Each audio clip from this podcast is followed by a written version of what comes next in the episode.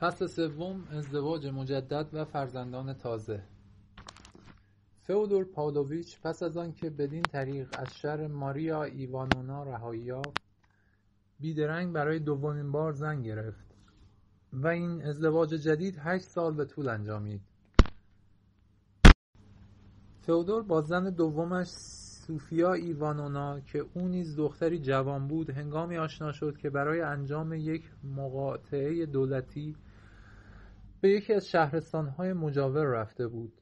با آنکه فئودور پاولویچ کارامازوف مردی شهوتران و میگسار و فاسد بود پیوسته بر سرمایهی خود میافزود و با تن دادن به هرگونه پستی کارهای خود را بر وفق مراد مرتب می‌کرد. سوفیا ایوانونا دختر کشیش گمنامی بود و چون مادر نداشت در خانهی مجلل زنی نیکوکار که از خاندان اشراف بود بزرگ شده بود. اما همین زن نیکوکار برای دختر زیبا به منزلهی دژخیمی به شمار می‌رفت. از جزئیات زندگی او اطلاع ندارم ولی می‌گویند این دختر جوان و مهربان و فرشته سیرت و بیدفاع آنقدر از هوسبازی و ملامتهای دایمی این پیرزن که ذاتا بدجنس نبود. ولی بیکاری او را سنگدل و ستمگر ساخته بود. رنج برد و محنت کشید که روزی سعی کرد خود را به میخ انبار بیاویزد و از شر زندگی برهد. فئودور پاولویچ از او رسما خواستگاری کرد ولی چون سابقه این خواستگار آلوده روشن شد وی را از خانه راندند. و این بار نیز مانند بار پیش فئودور به دختر بیمادر پیشنهاد فرار از خانه را کرد. هرگاه سوفیا می‌دانست با چه مرد زشت طینتی سر و کار دارد شاید به هیچ قیمت حاضر نبود به قید ازدواج او درآید. لکن این حوادث در شهر دیگری روی می‌داد که در آن سابقه فئودور چندان روشن نبود.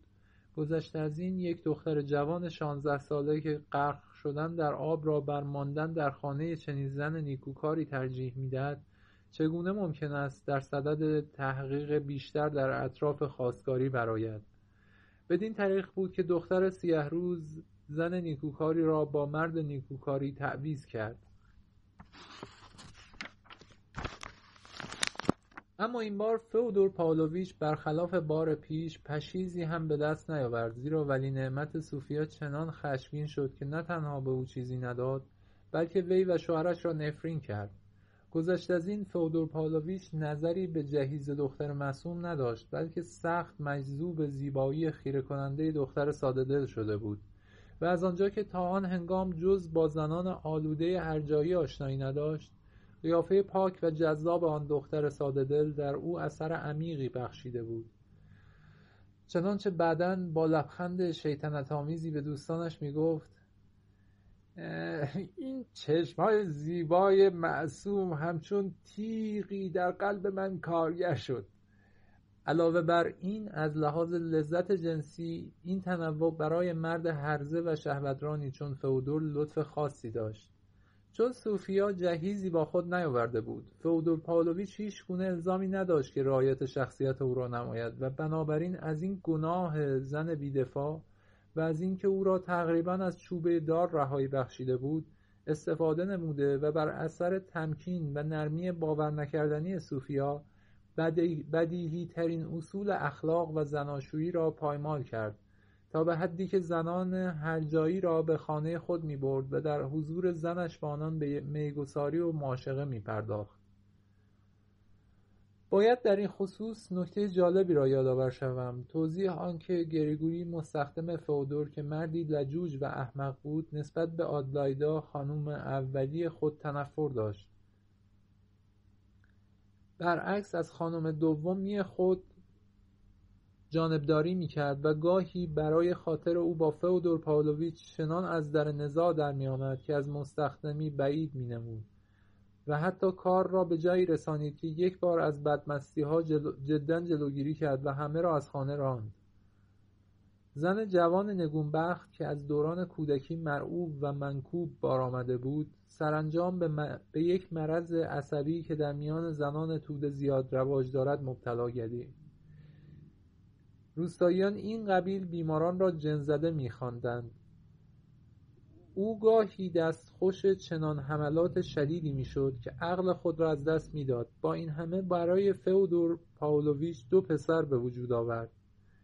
اولی به نام ایوان یک سال بعد از ازدواج سوفیا به دنیا آمد و دومی الکسی سه سال پس از عروسی او پا به مرحله وجود نهاد و هنگام هنگامی که زن سیهروز چشم از این جهان پردرد و علم فرو بست الکسی کوچک بیش از چهار سال نداشت و عجب اینکه این کودک در تمام مدت عمر خود خاطره مادرش را به صورت رویایی در ذهن محفوظ نگاه داشت. گویی که این امر باور نکردنی به نظر می‌رسد. پس از مرگ سوفیا دو فرزند او نیز گرفتار سرنوشتی تقریبا شبیه مقدرات برادر ناتنی ارشد خود یعنی میتیا گردیدند.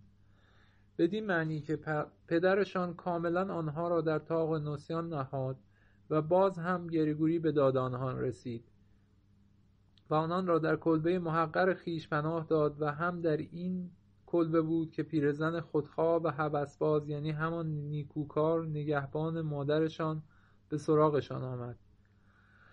در حقیقت آن زن کهسال هنوز زنده بود و طی این هشت سال توهینی را که به وی وارد آمده بود فراموش نکرده بود.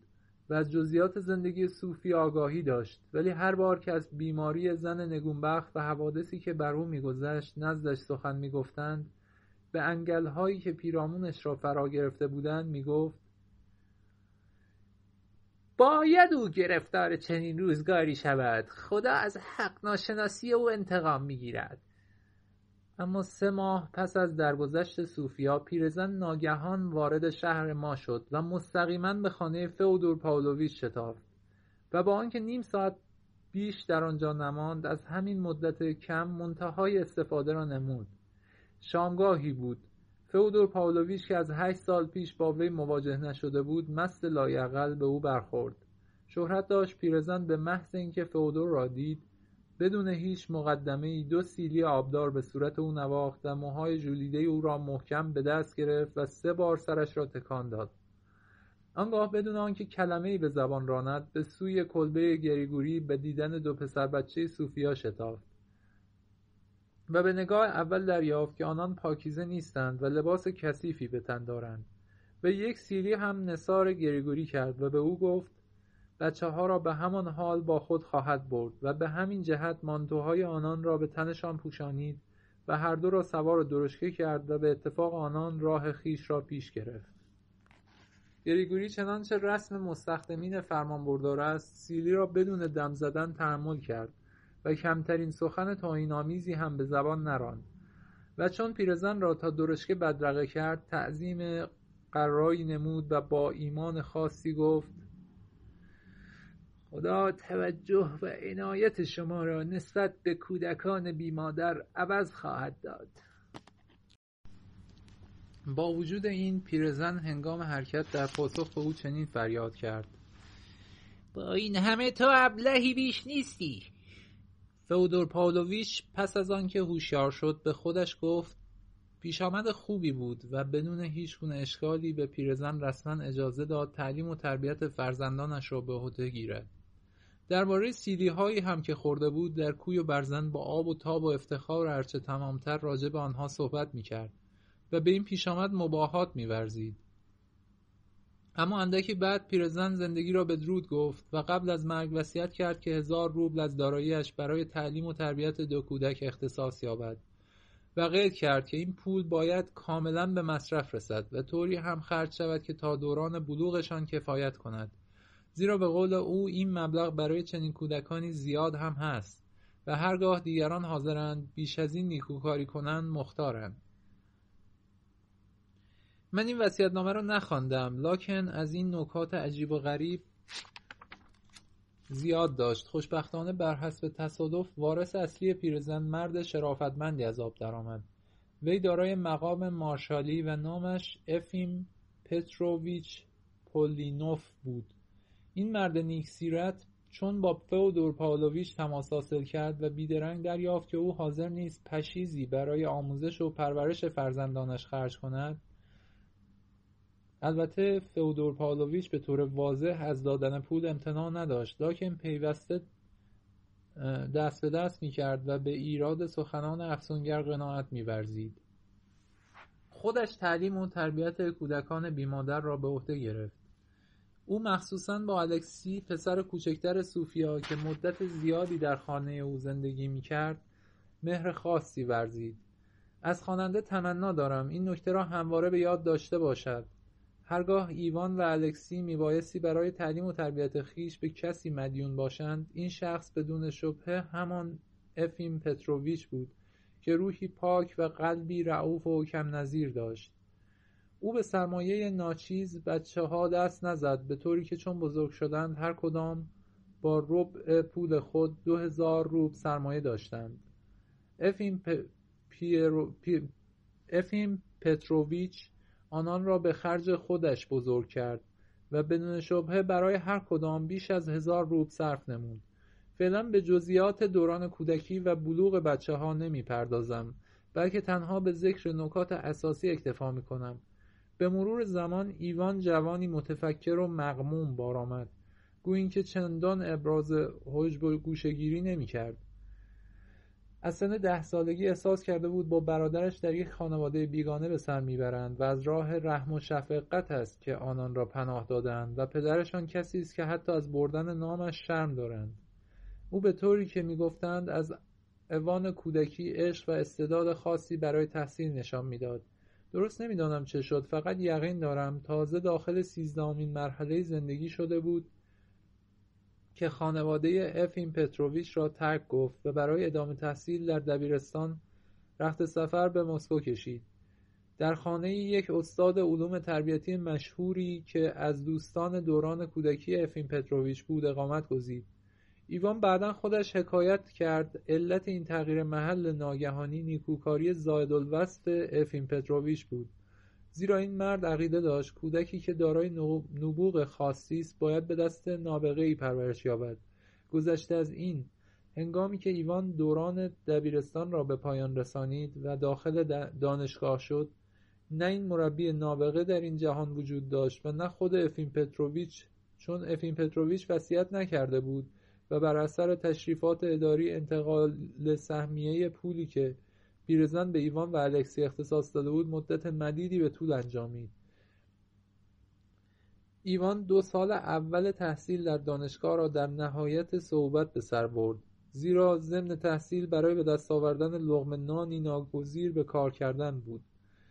این نکته شایان توجه است که او حتی با حتی یا از فرط غرور و یا از شدت نفرت کلمه هم در این خصوص به پدرش ننوشت و شاید هم در پرتو هوش سرشار خیش پی برده بود که از جانب پدر نباید توقع هیچگونه کمک موثری داشته باشد. در هر صورت جوان با, جوان با استعداد خود را نباخت و در صدد یافتن کاری برآمد. نخست شروع به درس دادن کرد و در مقابل هر درسی 20 کپک حقوق دریافت می‌کرد.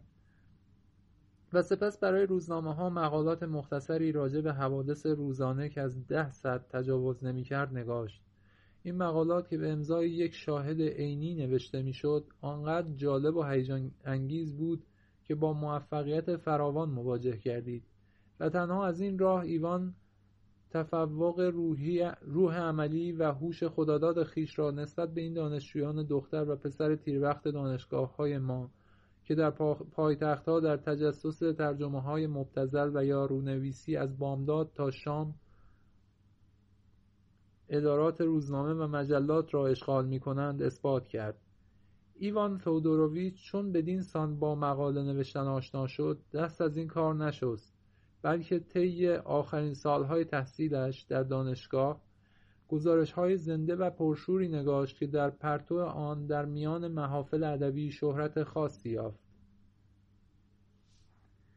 اما تنها در این اواخر بود که بر حسب تصادف توانست به طور ناگهانی توجه خوانندگان روشنفکرتر و فهمیدهتر را نیز به خود جلب نماید به طوری که بسیاری از اشخاص در صدد شناختن او برآمدند و خاطره وی را به به ذهن سپردند. این داستان کسب شهرت او از هر حیث جالب است. توضیح آنکه پس از اتمام تحصیلات خود در دانشگاه در همان اسنایی که خود را آماده می ساخت با دو هزار روب به خارجه مسافرت کند ناگهان در یکی از مجلات مهم مقاله بسیار عجیبی منتشر ساخت که حتی توجه خوانندگان غیربصیر را نیز به موضوعی که به ظاهر به هیچ روی جز دایره معلوماتش قرار نداشت جلب کرد زیرا وی تحصیلات خود را در دانشکده علوم به پایان رسانیده بود. حال آنکه موضوع این مقاله دادگاههای مذهبی بود که در آن هنگام رواج کامل داشت. ایوان در این مقاله پس از بررسی افکار مختلفی که در این خصوص اظهار شده بود های شخص خیش را نیز در معرض قضاوت خوانندگان قرار می‌داد ولی چیزی که فوقالعاده در خوانندگان اثر کرد لحن مقاله و نتایج غیرمترقبه آن بود. بسیاری از کشیشان نویسنده را بیدرنگ از طرفداران خود تلقی کردند. لاکن از طرف دیگر نه تنها ضد کشیشان بلکه بیدینان نیز از مطالعه این مقاله به وجد درآمدند و ایوان را مورد تحسین قرار دادند.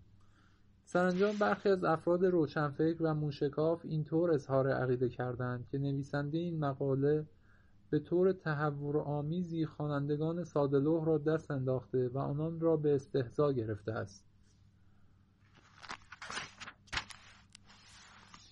این موضوع را بیشتر از آن جهت خاطر نشان می کنم که سیت این مقاله حتی به صومعه ما نیز که به مسئله دادگاه های مذهبی اهمیت بسیار می‌داد رسید و تولید تعجب فراوان نمود و به ویژه هنگامی که معلوم شد نویسنده مقاله اهل شهر ما و پسر همین فئودور پاولویچ است در این اسنا بود که ناگهان خود نویسنده مقاله در میان ما نمایان شد.